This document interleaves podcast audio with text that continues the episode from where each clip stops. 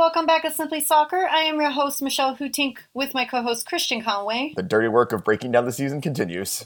Yes, and this time with the midfield. Thank you so much all for joining us.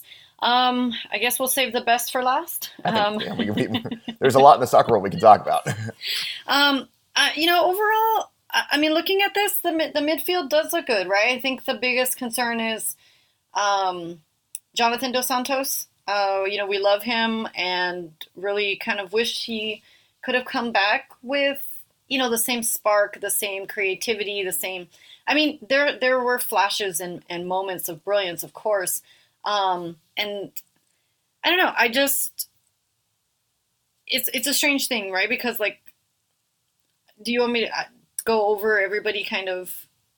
Eh, like previewing, or do you want to, or do you want to say something right now? Well, let's let's get into kind of the structural thing about this midfield, which is the fact that there were a lot of moving parts, right? That you know, uh, the midfield, for being probably the most positive part about Galaxy, um, had a lot of stops and starts. I mean, we, we talk about you know, even when we, when we were talking in the pre-call, it was like, oh yeah, Adam Saldana, eh, you know, was a factor, but he didn't play that much. And then I, I look, he, he played 18 games. You know, he had 18 appearances. Like there was a lot of movement in this midfield, and and and yet still it kind of all worked together, which I think speaks to a, a very structurally sound start from for Greg Vanney's tenure. Um, I, I, do think the the problem in this midfield is relying on you know Victor Vasquez and Sacha Kljestan, right, who are you know through no fault of their own, just father time.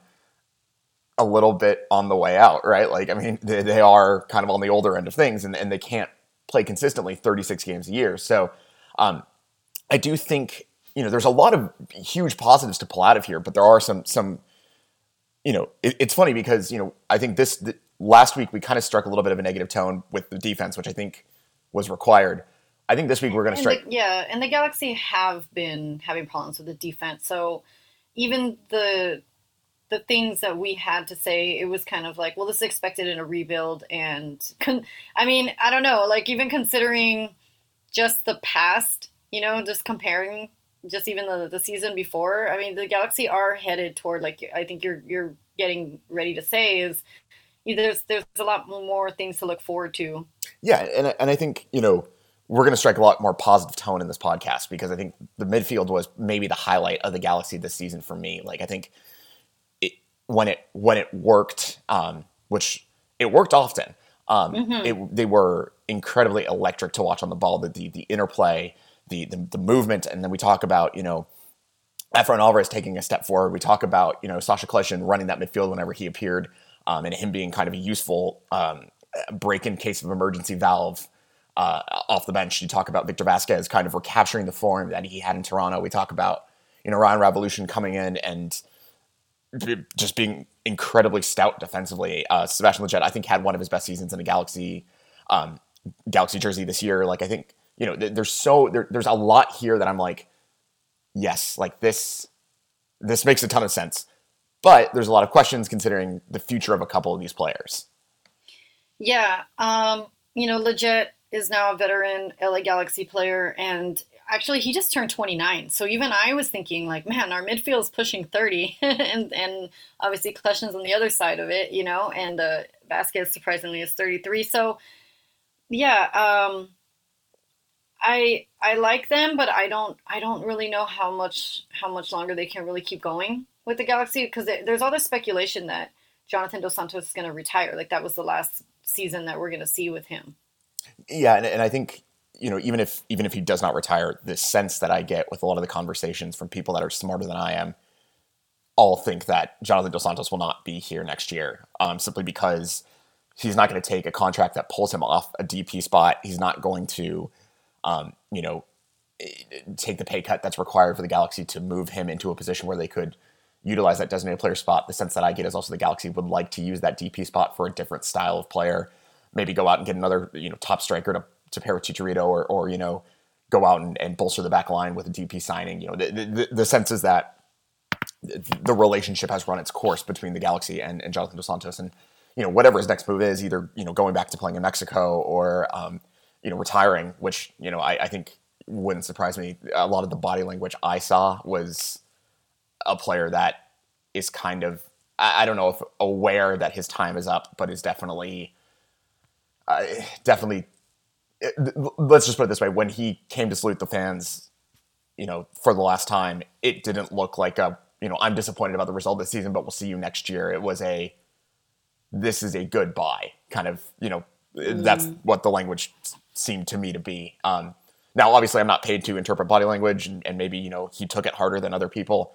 Uh, he he did have a, a, he's had a rough couple of years with injury and, and kind of finding his form.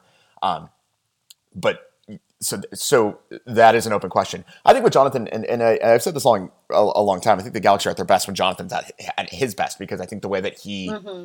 controls the game and the way that he you know as kind of an old school regista I think that really helps the Galaxy set tempo. And I don't, you know, I think if there's one thing I had to point to this year that where the midfield started breaking down a lot was they never had anyone when Jonathan wasn't on the field to set the tempo. And the problem is when Jonathan was on the field, he he had one of those years where he lost a step, right? And you know, the only undefeated team in sports in general is Father Time. And it did look like Father Time is starting to kind of win that match a little bit with Jonathan. I thought, you know, he he didn't look as sharp as normal. Um, now, now that could be because he's just been dealing with a lot of injuries over the past year and a half, and and it kind of it got to him. But I do think the Galaxy are looking to move on from him and bring in someone that can be that regista that's a little bit sharper, a little bit younger. Um, but you know, Jonathan struggled this year. I think that in terms of the midfield, the midfielders that we're going to talk about today, you know, in terms of if I you're a teacher, you you have you have gone through this, you you grade individuals. Um, if I was a teacher teaching the LA Galaxy, quote unquote, um, in terms of midfield, I'd give Jonathan my lowest grade, but it wouldn't be that low because I think he he had his moments. It's just it's hard to grade him considering what he's gone through and also the fact that it did feel excuse me through his social media presence and also the way that you know he kind of carried himself that he's been contemplating some form of move, maybe retirement, maybe moving on from the Galaxy for the entire season. And I think that that that mental side of things, I think, really got to him at some point. Yeah, absolutely. And you know, as much as like we like we were saying, we love Jonathan Dos Santos. I, I think it is time for him to to move on, especially. Um, I mean, we'll have to see what direction the Galaxy are going in for 2022. We already know when the preseason, uh, not even preseason. We know when our first home match is already. So so everything is is happening really quickly.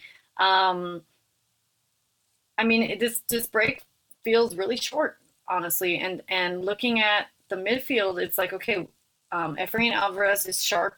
He's young. Um, he only has two goals and three assists, but you know that's another thing I was looking at with these stats with the midfield. You know, with the goals and especially how uh, Raveloson was on fire when he first was here, and then kind of he didn't disappear because you for sure knew that he was there, that he was hungry for goals, but he he played more of a, a background character in the mid, um, you know, and later on um, well, in I, the season. I also think with with with well, we'll, we'll start with Raveloson, and then I'll, I'll, I'll touch on Efrain Alvarez because I, I do have some apologizing to when it relates to that player. um, I think with Raveloson, he only scored three goals in like three years in France, and then he scores five this season. I think that is a fair confirmation that he was overperforming numbers in terms of goal scoring when he got here. like it yeah, was always and, going to regress. Um, yeah, and and he got week 16's goal of the week, and it really was. Oh, it was a screamer. Yeah, no, I, I, I also think Raveloson is is tasked in a role that doesn't mean he's a goal scorer. He's a defensive midfielder, and I, I, I was talking to a friend about this last night, and I'll I'll maintain it here. You know, we, we were talking about ah, God, uh, some defensive midfielder, I, uh, Javi Martinez, and everyone, you know, kind of he said like, oh, why didn't we ever talk about him more often? And I said, you know, if you're not talking about a defensive midfielder, then they're doing their job. You know, like the whole entire point of defensive midfielders is they're kind of the silent assassins of the midfield. You know, their their job is to to be the the the bouncer at the club, so to speak. But you don't really talk about them. You know, like very rarely do you know well behaved defensive midfielders get talked about. Um, you know, to to kind of co opt a famous quote. Um, but I do think you know Raveloson really steeled this midfield, and, and and you could tell the minute that he came in that it, it really freed up Sacha and Sebastian and, and Victor and, and, and to an extent Efrain to really kind of do what they do very well. You know, be creative forces. You know, move the ball forward. you know, break lines, um, you know, and and you know, play with their you know, play with their heads up and and moving forward. You know, I think you know when they didn't have Raveloson and it was you know Saldana in that slot, you know, Saldana was was was good. He, he was young. That was the thing. You know, like I mean, uh, he, he you know like. He, I remember the game against LAFC, the first game against LAFC. You know, Saldana is anchoring that midfield, and the midfield looked a little reductive, a little bit kind of passive, a little bit more. You know, like all right, you know, just focus on passing the ball, keeping possession, because Saldana just had never been in that position before, right? And so you you don't want to throw him in and then all of a sudden have Victor Vasquez or Sebastian Lletget or you know whoever going forward, running downhill, and then all of a sudden it's v three and he's got to make a play, right? Like he's just never been in that position before at the highest level. With Raveloson, he's been there, and he's probably been in, in positions that are a little bit tougher than anything he would have faced in MLS. So the Galaxy did feel a little bit freer to move the ball quicker, to be more efficient. And I think it really unlocked this midfield. Now, when we talk about Efrain Alvarez, um, you know, obviously two goals, uh, three assists. Um, you know, you know, he. I think that is this is a scenario where those numbers don't tell the story about Efrain Alvarez, right? Like when we when we look at, at globally at a season, you know, we obviously look at goals and assist numbers, and we look at appearance numbers and stuff like that but sometimes those numbers don't tell the entirety of the story, right? Like, I mean, mm-hmm. it is still a game that is played, and it's a game that's you know can be only dis- you know is usually only decided by like a goal. You know, it's you know very rarely do we talk about games that are like three one or you know like three two. We we talk a lot about like games that are two one or one nil. You know, like so. You know the, the margins are so fine in soccer that I think you know this is one of those cases where we have to talk about the global picture of the 90 minutes that is played Efrain Alvarez took a huge step forward for me this year. And I think that cannot be understated. I think we've we, have we have so long been sold on the promise of Efrain Alvarez, right? Like we've been told that this is the crown jewel of the academy. It's going to work. He's he's off to, you know, somewhere in the Bundesliga and he's going to tear it up at like I don't know, Wolfsburg or something like that. You know what I mean? Like we were told that and I think you and I have come on this podcast multiple times and said, I don't really see it. You know, like I, I and and I, I long maintained like you know I'm not great at youth development potential identification. I'm I'm really not. Um, even though people tell me I am, I'm, I'm not.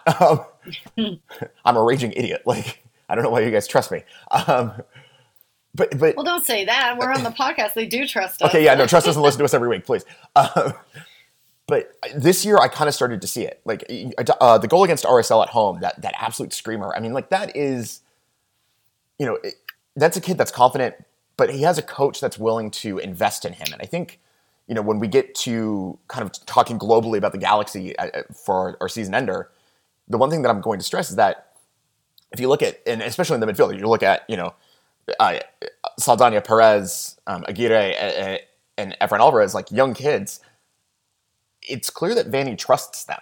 And I think in previous years, they never really had a coach that would trust them. And I, and I, I reference back to Julian Araujo's treatment under Guillermo Schelotto, where like Araujo would make a mistake and he'd be benched for 15 games as punishment. And it's like, well, how does a youth player learn from that, right? It's like, you made a mistake, congratulations, you're in the doghouse. It, it doesn't build a positive learning environment for a young player.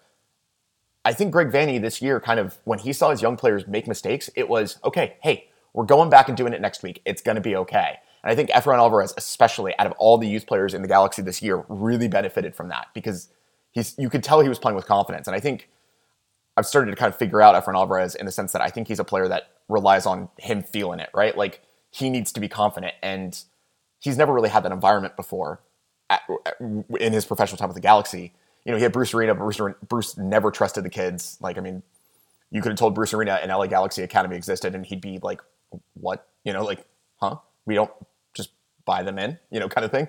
Um, which, you know, obviously that model was successful and, and Bruce is, is, an untouchable figure, obviously.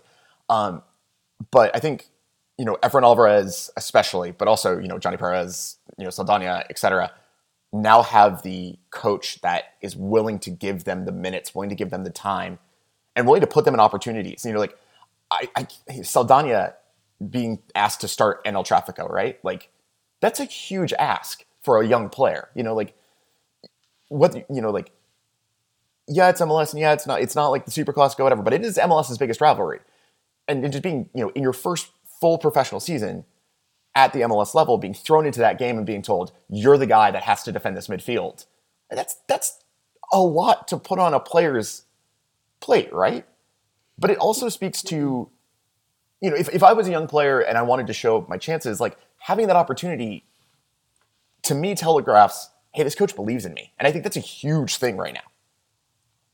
Yeah, and as you're talking about the the Galaxy Academy, I, I mean that's the whole thing. That that was one of, and I know Te I'm not really 100 percent sure what's going on with that, but um, he's off, he's he's off to Feyenoord.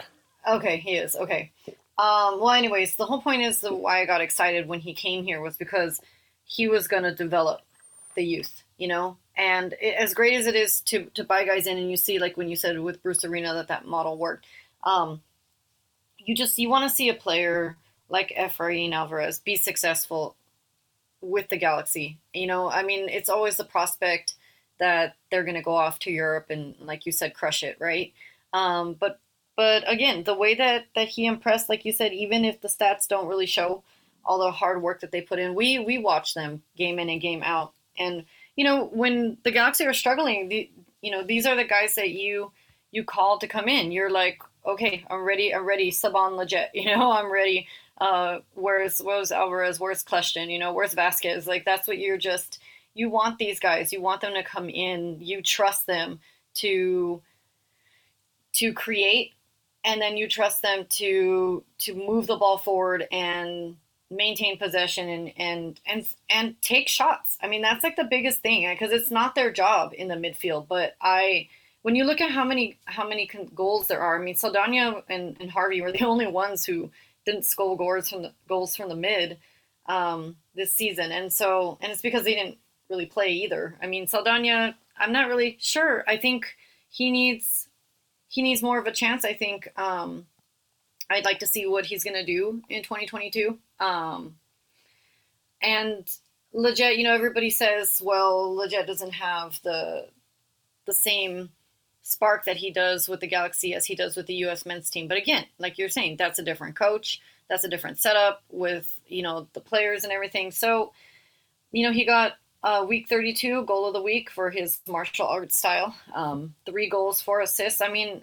I I like Lletget. I love him. I would I would really enjoy to see him for for another season or two. You know, I, I, if he so, has it in him. so I think uh, to to kind of quickly hit on on on Saldana and, and Harvey, I was a little bit surprised that they didn't use Harvey more. I thought, you know, the the limited amount we saw of Carlos Harvey at the end of um, 2020, I I was I was rather impressed actually. Um, now, uh, you know, maybe it's you know, obviously as as we we we often maintain, we don't see exactly what goes on in training. We also don't mm-hmm. see what Vanney sees in his brain. Um, I'd love to live in his head, but you know, obviously, we don't have that technology. Um, but I, would like to see a little bit more of Harvey next year. Um, I, I, think he's he's a very canny, reliable operator in that defensive midfield side. I think that you know we've seen it with Panama. We saw it when he was at Tauro. You know, we, he's you know he's not an MLS starter in my opinion, but he's definitely someone that you know he's a he, he's a spot starter. Like if you have an injury kind of crisis, he he can fill in and, and do a serviceable job. But I, I you know I, I'd like to see him more. Um, with Saldana, I think this season was an open audition to replace Jonathan Dos Santos for Saldana. Mm-hmm. I think he I think he did well, and I think we're going to see a lot more of him in 2022, especially as we talked about at the opening of this podcast about Jonathan Dos Santos' future and how it's it's starting to look like it's not going to be with the Galaxy. Um, I think he will then step into the midfield in a very significant role. Um, but you know, 18 appearances for a young player that's that indicates to me that you that is a project that you were willing to invest in pretty significantly.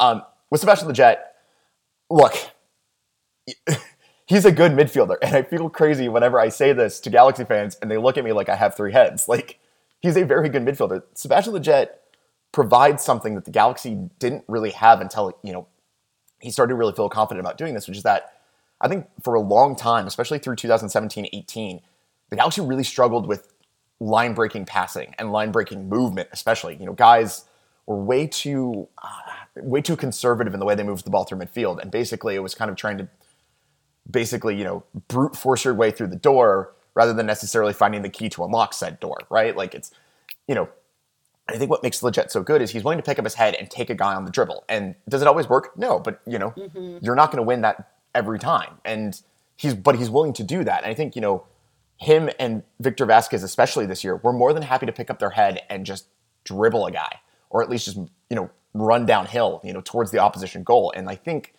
you know that's an underrated skill. And I think in Greg Berhalter's system, where it's all about midfield interplay and it's all about moving the ball forward. It, it's all about verticality, right? Like that, that's a word that we use a lot around the U.S. men's national team. That's perfect for Sebastian Lletget because he's all about being vertical. I don't think he's had a coach with the Galaxy that has really emphasized verticality. I think, you know, Guillermo was all about, you know, short interplay of passing, you know, kind of one touch movement in order to unlock a defense, you know, all about pulling teams wide and then kind of hitting the spaces in between. Um, you know, with Bruce, obviously we, we know Bruce was incredibly pragmatic, you know, we're going to win 1-0 and, and that's, and you're going to like it kind of coach, you know, we've seen it in New England. I mean, he, his New England teams, uh, you know, for, for being, you know, his teams are ruthlessly efficient, but not flashy, if that makes sense. Um, I think with Vanney, Vanney loves to give multiple tactical looks in a game, right? He, you know, we, we talked a lot about in 2019 with that Toronto team that made the uh, MLS Cup final. We talked a lot about how they were able to, with one or two substitutions, completely change tactical formation and tactical ideology. I think that makes for a very interesting world for Sebastian Lletget because, you know, he's he's able to quickly get vertical if you need him to. And I think that makes him an incredible asset in Vanney's system. Now, I think he's one of those players that this year, and we saw, and we'll talk about it next week with, with the forward line. I think he's one of those players that struggled a little bit to kind of adapt to the ideology. Um, that's understandable. It happens with when you're bringing in a, a, completely new coaching staff and you know completely new tactical plan. But you know, I think there was a lot there that I'm like, almost Sebastian Lletget is Vanney's dream player, right? Like he's a guy that can either get vertical. He's good at holding the ball. You know, there's there's been times even in the most recent U.S. window where I was like, yes, Sebastian Lletget makes a ton of sense here, and like there was a lot of games where I was like, yeah, actually, Sebastian makes a ton of sense here. You know, like, so I, I think, you know, once he gets up to speed in the system and once, you know, th- that all clicks, I think he's going to be a very big asset for Greg Vanney moving forward. You heard it here first. Um, yeah, I, I've long maintained, I understand the frustration um, with Lletget. I mean, I see the poor back passing and like some of the giveaways as well, you know. Um, but, uh, you know, all of the, all of the, the efforts that he's put in and and the assists and the goals, I think that those are enough to to vouch for him to keep him to keep him on. Um, you know, he's only 29. I know when I said like he just turned 29, it's just when you start looking at the, you know, when you like Efrain Alvarez is so young and and you're thinking, okay, JDS is leaving and um, Kljestan, we love him, but you know he is on the slower side. Um, however, he does have five goals, and even though he only has one assist, he's the one that you call for to save us, right? When the game is is going uh you know awry, and and he's and he takes the penalty kicks, he takes leadership. Um, you know, he's the one that that I felt like really owned it, owned any problems that the Galaxy were facing, and really you know took took that accountability, especially to the fans um, to heart. And I think that I can't I can't praise Kljestan enough uh, for for stepping up and and doing that. Look, I mean, Chicharito and Jonah wore the armband like physically. Mm-hmm. Mm-hmm. They weren't the captain of this team. Like Sacha Kljestan was the captain of the LA Galaxy this season, and you cannot convince me otherwise. I mean. The, the, the post game speech he gave, I can't remember what the game it was. Um, it was later in the season where he was basically in tears after they broke that winless streak Mm-hmm. You know, like, that's leadership. That's that's a guy that gets it. And I think, you know, you, you need a, a couple of guys like that in the locker room that just get it. And Sacha, you know, sure, you know, maybe next year he doesn't play 31 games. He plays, you know, maybe 20 because of, because of his age and, and, you know, whoever the Galaxy bring in. But it's, it's the week in, week out presence that with that kind of mentality that is where the success lies, right? Like, I think, you know, true, you know, obviously he scores that critical penalty in Miami that that kind of that or uh, not the penalty uh, that he, score, he scores in the end of Miami that that gets the season going. You know, like scores a couple of critical penalties. You know, he's but it's it, Sacha like I don't know how to explain it, but it just looks like he you know he looks like he was 21 at times out there. Like I mean, he just looks like he was having fun and just yeah. He wasn't afraid to try stuff. Like he he wasn't afraid to you know to to to commit fully. And I think it was it was so impressive to watch him this year. And and you know I know that the Galaxy tried to get him in I think like 2015 and, and it didn't work out. And you know I, I, I tweeted out earlier in the season rather flippantly, but I I, I kind of stand by it. Um, there, there is a multiverse where the Galaxy signed Sacha Kljestan in 2015 and won four more MLS Cups. You know, like he's just that good. Um, I, I, think you know if, if you can if you can coax another year out of those legs, yeah, I'd, I'd, I'd run it back another year. Um, that's mm-hmm. you know the, the, Galaxy have a notorious tendency to to try to coax one more year out of legs and it doesn't work out. You know, so obviously they've they've they've been burned by this before, but I, I do sure. think with Sacha, you know, just having him off the bench, you know, 18 appearances off the substitutes bench, that's just invaluable to have in the locker room. And and Bruce Arena to, to kind of run it back to him was was so good about this was you know he'd bring in guys that were locker room guys that you know you knew weren't going to really play a ton of games, but they just got it. You know they understood what it meant to be professional, what it meant to be you know week in week out at the highest level. You know being the most professional possible, and and that's Sacha and this team. Um, it also helps that he's still really good. you know. Um, so, but I think you know if you if you can coax another year out of his legs, if he's willing to give you another year, I think you go for it. Um, I was listening to an interview a bit ago with Sacha, and he said you know he wants to play till he's forty. Um, I could see him doing that. He's in excellent shape, and I think you know he's still you know the mental side is still there, but also the physical side. You know, even though we we kind of joked that whenever he was on a full sprint, it was like watching a FIFA player, the energy bar go all the way down. It was like watching that in real time. Um, but I still think you know just 18 appearances on the subs bench. You know, give him 30 minutes a game or 20 minutes a game it makes a ton of sense to run it back. But you know, I, will I'll we'll get to this question, but I, I do think he might have been. He was a very good midfielder. He was not the best midfielder in the galaxy for me. That goes to Victor Vasquez. I mean, yeah, hundred percent. Some of the passing lanes that Victor Vasquez saw were just like I didn't know he was thirty three. Yeah. It, it, it's his vision is ridiculous. I mean, it, there's a reason that Vanney worked with him so well in, in, in, Toronto, and that's why I think Vanney really wanted to bring him back when it was I think it was in the Middle East. I want to say he was. Um, but when it was when it was clear that he he wanted to to come to the Galaxy, Vanney was you know probably salivating over that move.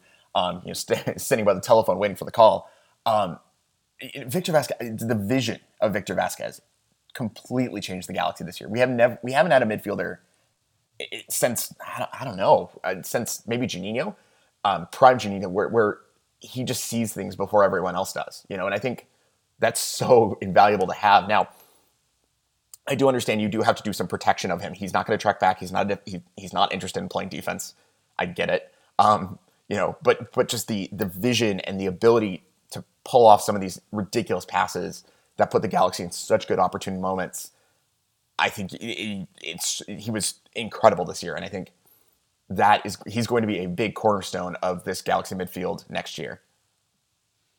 Yeah, um, it's just really a pleasant surprise, I think, um, for for me anyway. Um, but you know what I'm hearing from everything that we've talked about is is this depth, right? Because this is a new season now. You know that they're going to bring on uh, new guys, and if we can keep uh, Kljestan, if we can keep, um, well, you know, Vasquez is going to be there Lletget um, that these are, and obviously Alvarez. I mean that that goes without saying, but I'm saying it anyway. Um, I think it builds. I think it builds that depth, and I think why not? Why not see you know who who else they can gel with? I mean, I don't really know what's coming in 2022, but I think that there's a lot of promise. Raveloson. I hope that he can maintain that that fire and that and that spark. I absolutely adore him as a player. I really um, I think it's phenomenal. You know, he's Malagasy, and it's it's super super cool to see, you know, how he does internationally, and then he what he brings to the galaxy. Yeah, I think um, you know, obviously he's he's going to be. A, I think you know if we if we had to pick two that are going to be the touchstones of this galaxy midfield next year, it's going to be Raveloson and it's going to be um, Victor Vasquez. I think what's going to be interesting, and I think what kind of controls a lot of this conversation, is what happens with Jonathan Dos Santos if he if he moves on or if he stays. I think if he moves on, then you have a designated player spot. You can really play with that and mm-hmm. and, and go out and go big in the midfield. Um, and I think I think the, the the overarching sense that I get is they're just waiting to figure out what he's going. He hasn't decided yet. He'll he'll decide that in the coming months. Um, we haven't hit any important deadlines yet. Obviously, we're in the middle of MLS Cup playoffs. They haven't really uh, begun to announce roster options, etc. Um, and then I think they're also looking to see where the leadership goes if Dennis te Kloese is actually going to Feyenoord, as has been reported. If they give Greg Vanney the job, or if they you know go out and get someone, um, mm-hmm. I, would like if if if, if moves on, then you know I'd throw a bunch of money at Columbus and see if you can convince Bezbatchenko to come because uh, you know Toronto's best years were when Vanney and Bezba were working together. Um, but he, he seems to be settled in Columbus. Ali Curtis is out of a job, and uh, the Toronto experiment didn't really work for him. Um, that would be a bit of a risky hiring, but you know I, I get why they do it. Um, but you know, so I think those these these conversations kind of shape where the rest of this midfield goes. And but yeah, you know, outside of that, I mean, like, there's a lot to be positive about this Galaxy midfield. I mean, you know, obviously Sacha is is battling against father time, you know, and, and, and so is Vasquez. but Vasquez, you know, still at 34 is going to give you a, a, full season, you know, as long as he stays healthy, knock on wood. Um, but you've got, you know, Efrain, you've got Aguirre, you've got uh, Perez, you've got Harvey, you've got, you know, Saldana, you've got Raveloson, you've got young players that are really hungry to take the mantle. And I think that makes me really positive about where this midfield can go moving forward. Um, but yeah, I do think it's going to be interesting to see if Jonathan moves on where they spend that designated player spot. I think they're going to go big in the midfield. I think that's kind of the sense. Um, mm-hmm. At least that was what Vanney always did in Toronto. Was that whenever they had an open designated player spot, they really went big, big in the midfield. I mean, they went for Bradley, they went for uh, they went for Vasquez, they went for um, trying to remember one more that I can't remember. Um, so, so I think that's where they're going to look. Um, but but I do feel like this midfield is is very well built for the next two three seasons. Um, even even with the the natural movement that occurs in between seasons. Yeah, I agree. I, I completely agree with that. Um, okay. Um, I know there's a few more points we wanted to talk about. Is there anything else about the midfield before we? Um... I think we've we have beaten this proverbial horse. okay, that's what I was thinking too, but I just wanted to be. We do not condone sure. animal cruelty, by the way. Here, absolutely, of course not. Um, yes, so I'm laughing because, I, and I shouldn't laugh, but like, how can you not? I guess uh, MLS playoffs. Um, Real Salt Lake. Woof, that was a rough game. Oh, in penalties, my. knocked out the Seattle Sounders. And I had texted you, and look, I respect the hell out of Seattle, and I respect um, Schmetzer as a coach. Absolutely, I agree that they are a dynasty. However, I had texted you, Sounders flounder. The way that the game was going, they had Jordan Morris, they had Nico Lodeiro. Are you kidding me that they get knocked out with penalties? And then there's like that weird reset shot that that that RSL got another chance. So, I MLS. That was that was a horrible advertisement for our league. Um, look, I mean, oh sorry, but but what I would no the the game not not you. Um, no, oh oh oh oh okay. Well, I was like, well, look, I I understand. Real Salt Lake looked at that game and said, "We're on the road against probably the most dominant MLS team over the past six years. We cannot go out and play our football. Like I, I get that.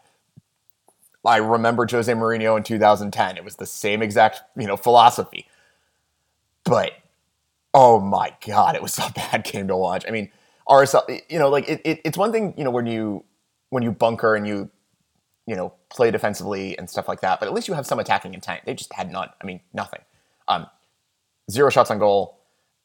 Uh, you know, didn't manage a shot for as far as I as far as I could tell.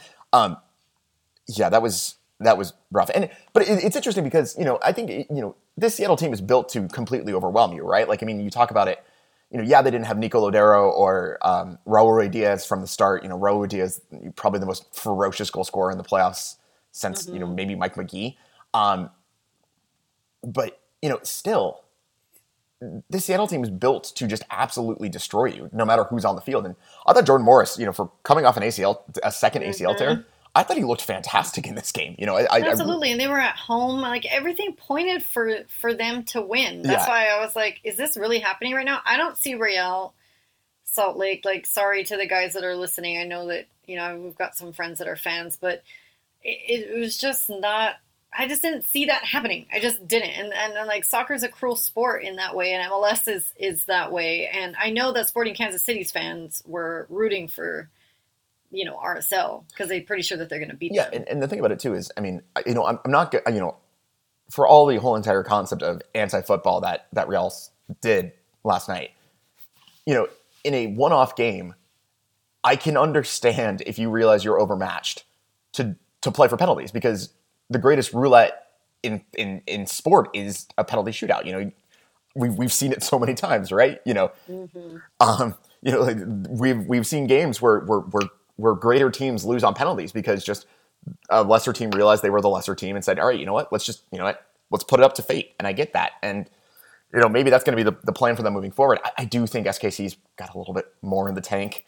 Um, you know, I, I Seattle really struggled with injuries this year. They they did struggle to kind of hit their form. They were also it was one of their worst seasons at home. I think they uh, they only won eight games at home, um, and Lumen Field had been a fortress for them for the past couple of seasons. It wasn't that case. I think they lost like something like seven games this, at home this year. So it wasn't like you know home field advantage was really an advantage for them um, throughout the year. Uh, yeah, but I, I do think you know RSL having traveled to SKC on 120 minutes of of running and defending the way they did because when you play like that, you know you run so much more than the team that's in charge, right? Like that's the only type of thing is you want to be the team on the front foot because you run less, you know, and and and you know they were scrambling to defend, but you know. uh, To their credit, I mean, you know, they put Seattle in positions to not get high percentage opportunities off, and, and that is a strategy, and that works. Um, we saw, uh, but I, I do think SKC is going to have a little bit too much for them. I, you know, watching SKC um, the other day, this weekend, I, I just I was very impressed with what I saw. I mean, they're going to get Alan Pulido back healthy. I think they tick a lot better when he's on, you know, when he's on the field. Uh, Johnny Russell looks to be in form. I think he's maybe, you know, he's one of the best midfielders in this league when he's on form. Um, that that defense is solid. You know, they're not really going to give up a lot of chances. Melia is one of the best goalkeepers in the league, maybe the best goalkeeper in the league outside of Matt Turner.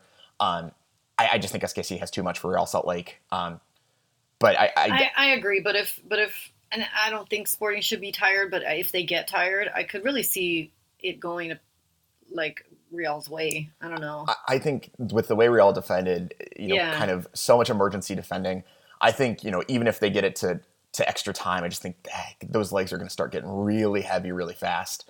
Um, but but and I, I'm I'm interested uh, tomorrow to watch uh, Colorado and Portland because I feel like Colorado, you know, for being the number one seed in the West, and obviously we know, you know, we as Galaxy fans know how crazy decision day was. Um, you know, I, I- think Colorado, you know, when I saw them in person, I, I was impressed. But then I kept saying, "Oh, but it's gonna break at some point." Like you know, it's it's an island of misfit toys. You know, you know, guys that have gotten cast off by teams. You talk about Miko Barrios. You know, you talk about like William Yarbrough. You talk about you know all these players that are just like Jack Price.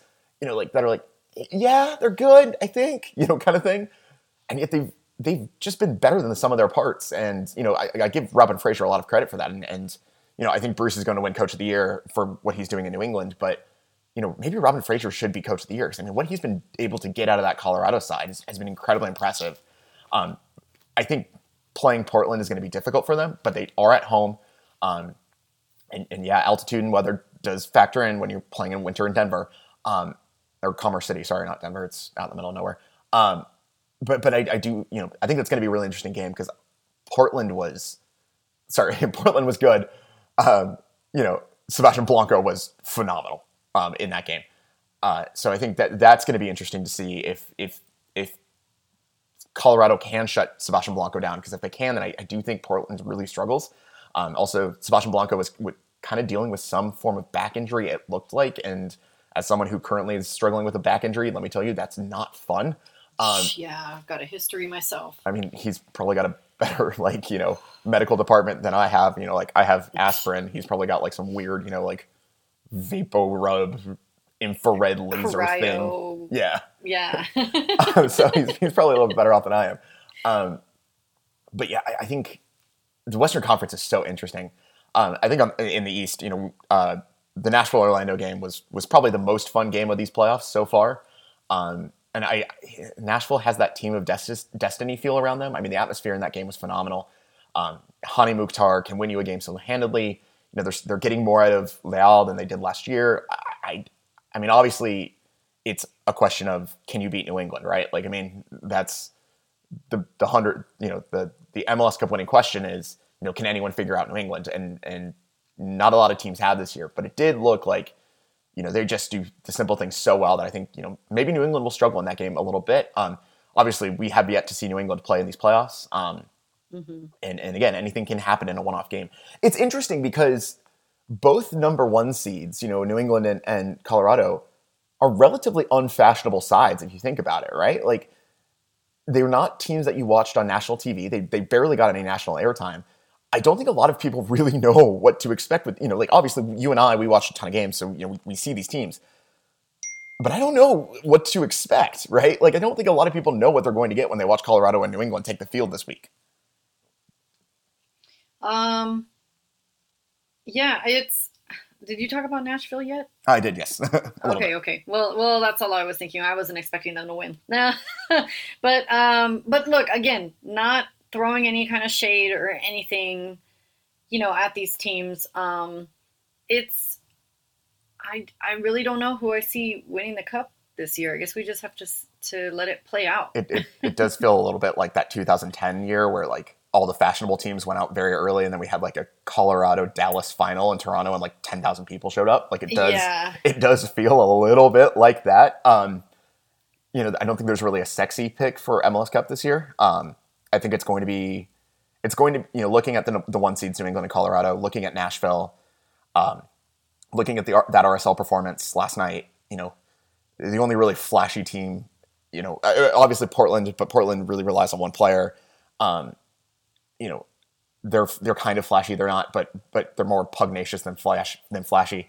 I mean, the only really flashy side left is, is SKC, and even then, that's not you know Peter Vermes would rather win a game one 0 than three 0 um, so you know I, this it, it's going to be a workman it's going to be a I hate using this term it's going to be a blue collar team that wins MLS Cup this year I think mm-hmm. um, so NYCFC I'm kidding oh, oh yeah that's right NYCFC is still this thing um, yeah but then but they have to travel to New England and I, I don't think, mean to, I don't mean to kid on them I, I like I said I I think I, just don't know yeah. I, I don't know and I'm just bitter because the Galaxy are, are not in it and uh, we would have at least been good for a shot on goal against Seattle we at right? least would have been for you know Dude, that was wild. I can't get over that. Like the 65th minute, I'm like, let's see what's going on with the Sounders and Real. And then I was like, why does Seattle have 10 shots and 60% possession and this game is going into overtime? I, I, I, found reading law journals more entertaining than that game last night. Let's just put it that way. Oh um, man, and, yeah, yeah, I tuned in for the for the penalties. Like that's what I ended up being able to get around to. Yeah. Um, uh, quickly on NYCFC, I think just it's it, they're going. Mm-hmm that home field advantage is so significant considering you know field size and whatever that I just think they're going to really have a tough time going on the road to New England, who just I mean Gustavo Bou and Carlos Gil have been so good this year. I think they're just going to tear that midfield apart, and I, I you know I, I just haven't. NYCFC has been so streaky this year. They've been good, then not good, then good, then not good. I just I, I, I find it hard for them to you know go on the road twice and and and win two games where they don't have home field advantage um, considering just they're going to have to play much more expansively and, and and they tend to struggle when they when they can't compact the field and be narrow. So um, I, I, do, I do think they're going to have some trouble in New England. Um, but yeah, it, it's I think it's going to be a, a workman like side that wins MLS Cup this year. And you know, it, early prediction if I had to pick, I, think the Cup is going east this year. Whether it goes to yeah, Nashville, I feel that too. Whether it goes to Nashville or New England, I'm not sure, but I do feel like it's going east this year. Yeah, I mean, I I actually could see NYCFC being a, a contender. Um, I think that they've surprised. Um, so, women's news. Um, you Washington Spirit are the winners. Yeah, it was, the it was, cup. Uh, the most watched NWSL final in, in history, which is a phenomenal advertisement for the league. What a, it was a great game too. I mean, really was. You know, it, I feel I feel for Chicago and and and you know obviously the, the news that has come out about Rory Dames and, and his uh, abusive behavior is is is incredibly troubling. Um, but I, I'm glad that women's soccer is having this reckoning moment and and people are starting to realize how you know um, how broken soccer in this country is. Um, but you know what I would say is, it, I think it was just you know when when Mal Pugh goes out at halftime for Chicago, that was that was one injury too far. You know, I remember um, you know seeing the the injury reports for NWSL, and Chicago's would be like three pages long. You know, like it was just it was it was issue after issue. I mean, no Julie Ertz. You know, Mal Pugh goes out at halftime. You know, just you know Colaprico was not really there for most of the season injury wise. You know, they lost Nagasato last year. Um, I, I just think you know. It, it, it, got to a point where it was, it was just one mountain too far, right? And and and full credit to Washington. I mean, Washington just was relentless in the sense that you know Chicago threw some haymakers at him, and just they especially kept, at the end there. Yeah, they, I mean, they just kept getting back up, and and you know Trinity Rodman. I mean, is, is probably the player of this game for me. I mean, I think she she did win game MVP, and it was it was well deserved. Um, she's going to be a star moving forward, and I think she'll be a she'll be a very critical part of the the U.S. women's national team setup moving forward. Um, I I really hope so. I know right now she kind of turned it down, and we kind of you know chatted about that. She's only 19. Um, she bypassed college and went straight to play for the Spirit. So yeah, think, um, yeah think, she's definitely a star to watch out for. I think that was a wear and tear kind of thing. You know, I think it's just you know play the final, then go to Australia and play two friendlies. I, I just you know, and where where she would probably be very heavily involved because I know Vlatko is has finally decided we need to get younger now. Um, so I, I, can understand if you know maybe she's carrying an injury or something like that. You know, you, you close out the season and you just recover.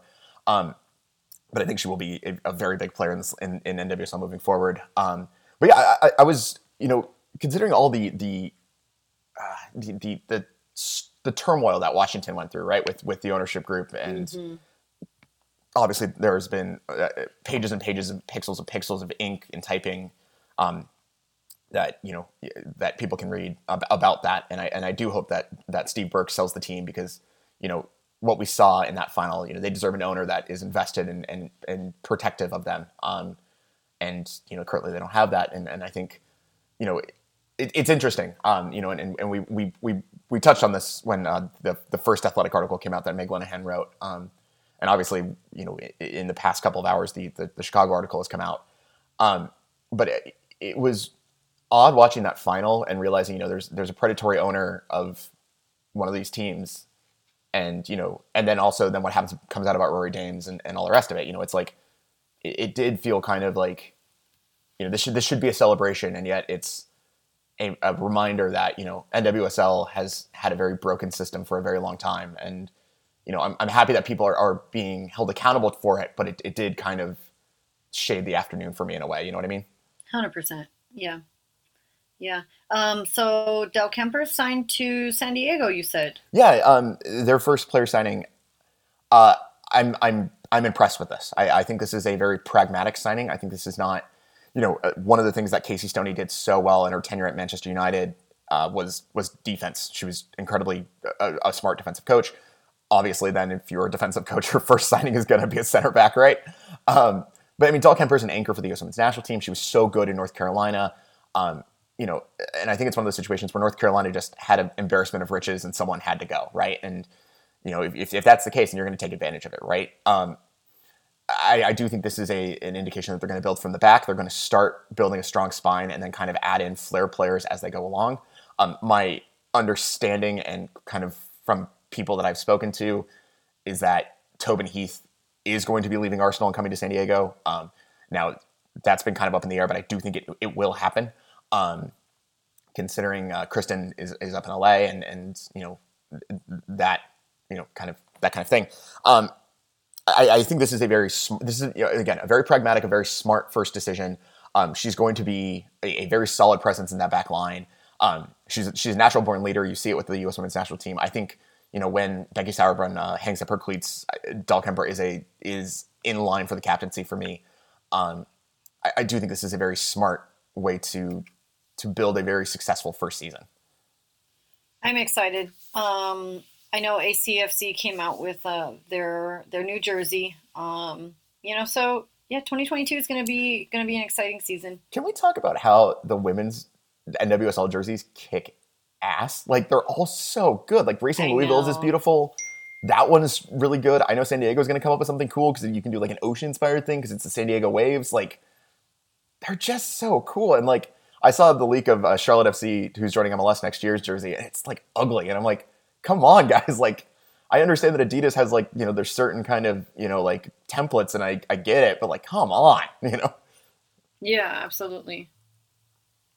Absolutely. Um, I can't. You know, it's hard for me because I I I support women's soccer regardless. Um, I know ACFC should be my team. To be honest with you, I'm not feeling them. It's hard for me because San Diego is San Diego. I know Christian, lucky you, um, but I'm an LA girl. But it, ACFC to me, just it's too affiliated with LAFC, and I know like, I should put that aside and like get over it. Come, um, ri- come ride the wave. Yeah, and and I and I still plan on being there and and supporting. Um, but to be honest with you, I don't have like to me, I don't quite have an NWSL team yet. But you know, um, if if the Galaxy, I know that they've had all this time to come up with a NWSL team, and if they really aren't, then obviously um, I'll just let my heart choose. yeah, no, it, it's I'm I'm I have a feeling that Angel City San Diego rivalry from minute one is going to be pretty oh, intense. that's going to be so much fun. I can't wait I'm go. excited. I, am very excited um, for, for, for next year and, and to be around uh, the, the, San Diego team. Um, I'm, I, I need to start actually getting on uh, season tickets as we speak. Um, but yeah, no, I, am I'm excited mm-hmm. to, to, to, cover that team and to, to be around that team. I think it's going to be an exciting, I think for both teams, it's a very exciting prospect of the future because both, I mean, you can tell both ownership groups are deeply involved. Um, both, you know, both fan bases are, are starting to really ratchet up their their involvement, and and I think it's going to be, I think it's going to be fascinating to watch. I think you know you've got two, you know, you've got a very talented head coach in Casey Stoney. You know, obviously Angel City FC is going to continue to to bring in stars, and, and San Diego will have a significant amount of pull um, because of Jill Ellis's Rolodex. Um, but I, I, do think this is going to be uh, that that rivalry could really hit the ground running. All right. Well, that's why we call this Simply Soccer. So you could join us for all the soccer things that are going on. Of course, we love our LA Galaxy, and um, thank you so much for listening if you stuck around this long. So we look forward to next week when we talk about the forwards. Happy Turkey Day.